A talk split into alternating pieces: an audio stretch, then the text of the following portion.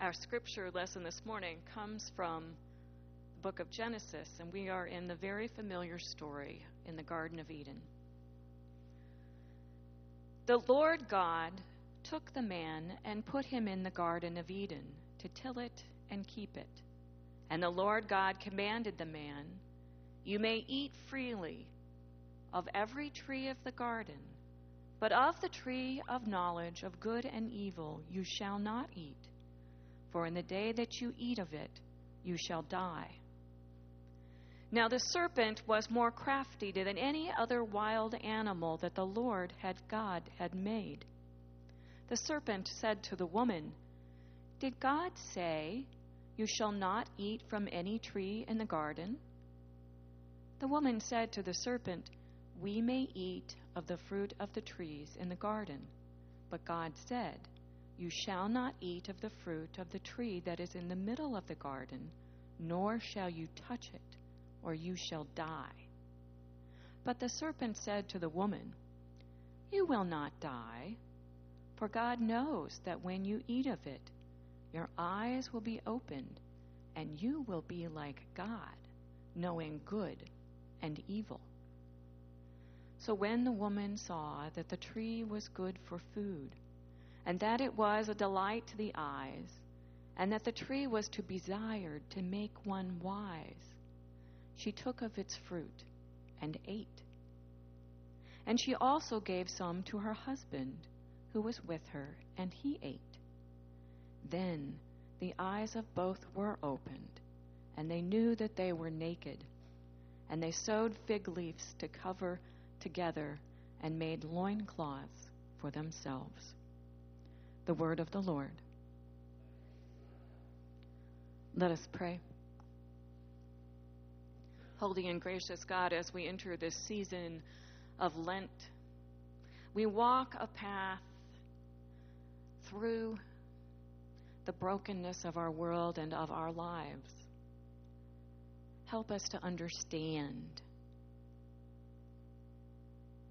where we have gone wrong and where we are enslaved and how we can be whole and free. And may the words of my mouth and the meditations of all of our hearts be acceptable in your sight, our strength and our Redeemer. Amen.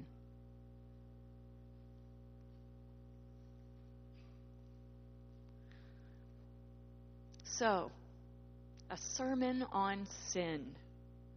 Whoopee! I no longer remember my scores, but I remember sitting in a room with my number two pencils ready, waiting for the man with the stopwatch to tell us it was time to begin. We sat for several hours taking our SATs, trying to define words such as nadir and legerdemain. We studied hard. We bought then the books that were as big as phone books, and we studied and studied to practice our math skills and learn our vocabulary. I hear that they are changing the SATs so that the vocabulary is actually more useful, which is wonderful. But there is a vocabulary that we did not learn, or at least not learn very well a vocabulary that has fallen out of usage, the vocabulary of our faith. We know the words, and we speak of sin and salvation, righteousness and repentance, and we have learned that sin is doing bad things, and that salvation is going to heaven, and that righteousness has to do with self righteousness and repentance is saying that we're sorry. But we also know that these definitions are incomplete. That sin is more than just doing wrong. And salvation cannot be limited to what happens after we die, or that righteousness is about relationships, and repentance is certainly more than feeling sorry. So, Lent is our traditional time for preparing for Easter. And in ancient days, we prepared for Easter not only by considering our faults, our sin, but also by learning. And so today, our first vocabulary word sin. And we all know that it started in the Garden of Eden. When the serpent tempted Eve and Eve tempted Adam, and they tasted the forbidden fruit. And it must have had something to do with sex because they were ashamed at being naked. And this was the original sin that has tainted every generation since. Ultimately, this is why Jesus had to die on the cross to pay for our sins so that we could be forgiven and go to heaven.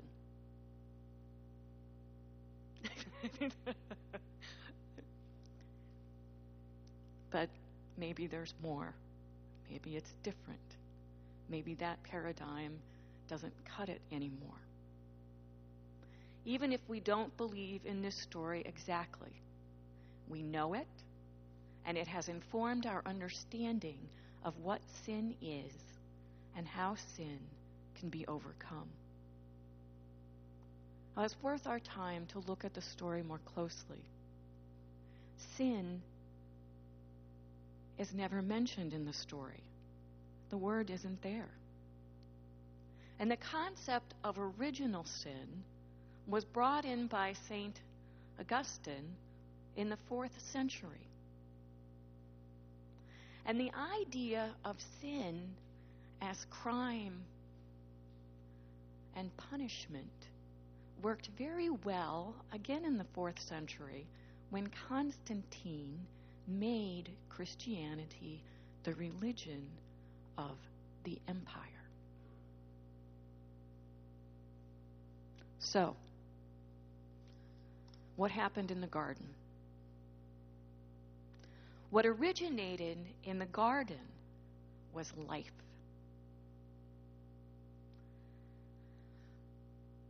We are not sinners first and foremost. We are creatures of God, made very good.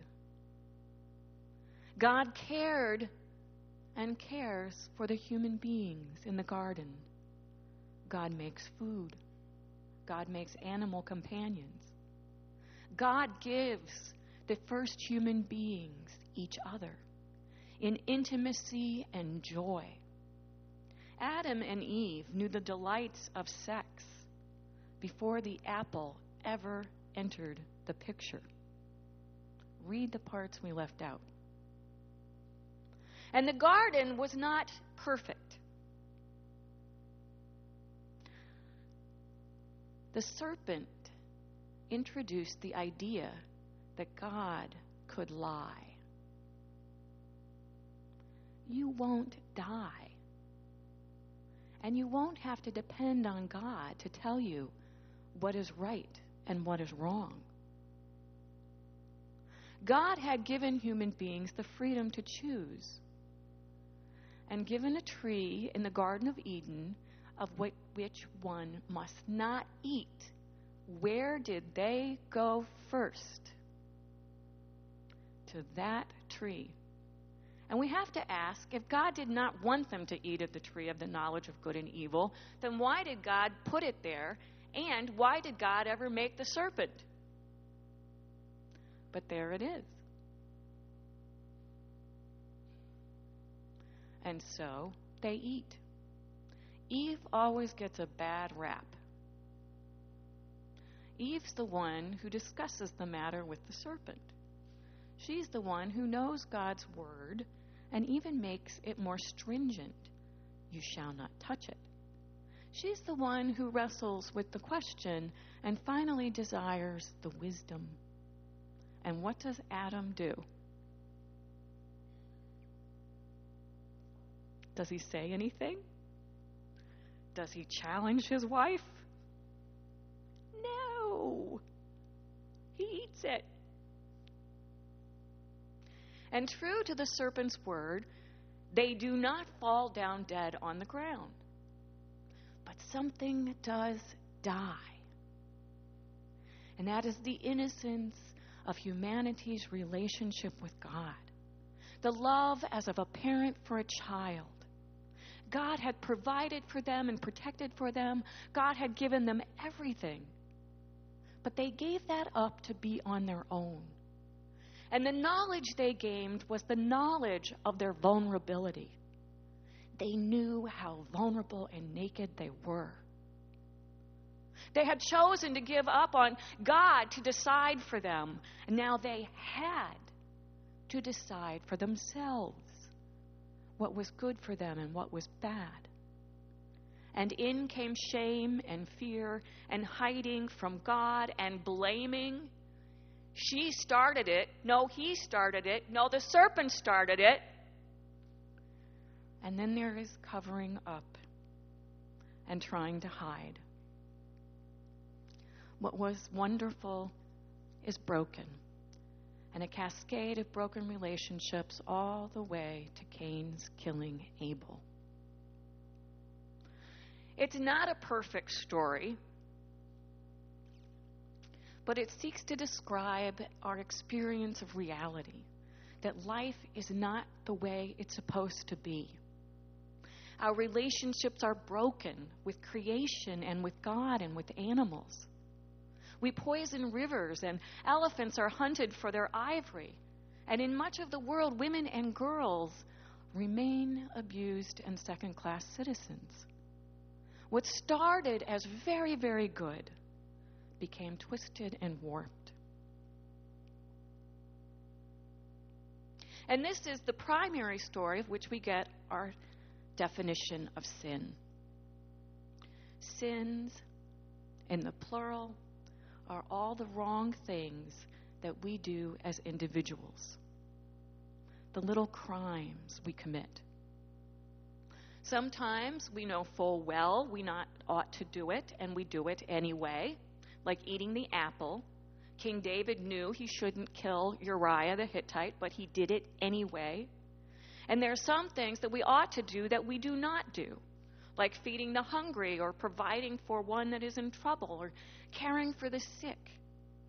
Other times we try to do what God would have us do and be the people that God would have us be, but we get confused.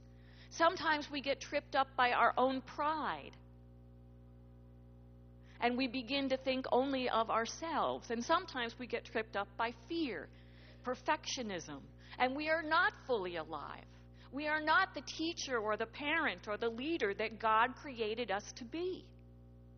In Hebrew, the word for sins is hatah, means missing the mark. The mark that we are aiming for, should be aiming for, is a life in sync with God. The fullness of life that God desires for us and all creation. But if we understand sin just as, simply as, the things that we do, right or wrong, as individuals, we are missing the greater story of salvation and the future that God intends. Corporate, collective sin, systemic sin that is beyond sins committed by individuals. Sins that are built into our structures of society, like racism, that reveals itself in unfair lending practices, or millions of people going to jail, or the discrimination that keeps people from being able to be married, or the culture of violence where guns are cheap and we can stand our ground.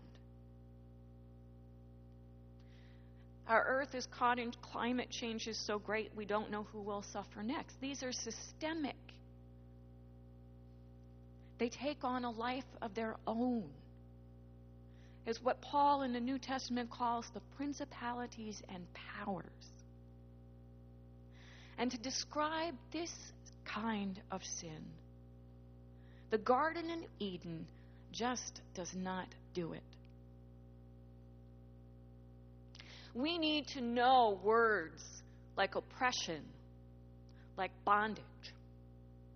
We need to know that sin is a power that can keep us enslaved to powers greater than ourselves, the way the Hebrew people were enslaved by Pharaoh, with forced labor and killing of children. We need words like freedom and liberation. Marcus Borg reminds us that the problem for most people in the world is not so much that they have sinned, but that they have been sinned against. And so we need that story of the Exodus as valid as the Garden of Eden. We need to know what the word exile means that being separated from home from God. We can speak of the individual's sins in Syria. But how will the refugees come home? That requires us to think about another kind of sin. And we need the story of the prodigal son who came home even before and was welcomed before he could even confess his sin. And we need Isaiah's and John the Baptist's way of the Lord, where every valley will be filled and every mountain and hill brought low, so that all flesh shall see the salvation of our Lord.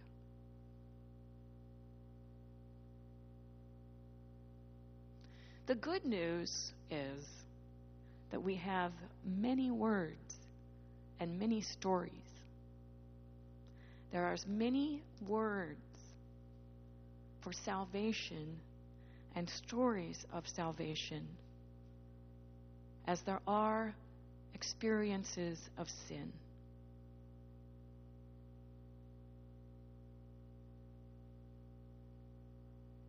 Our Bible is as thick as the phone book.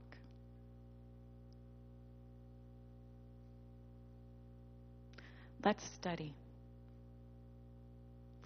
Next week, we'll hear more stories and more words, and we'll continue to study the vocabulary of our faith. Amen.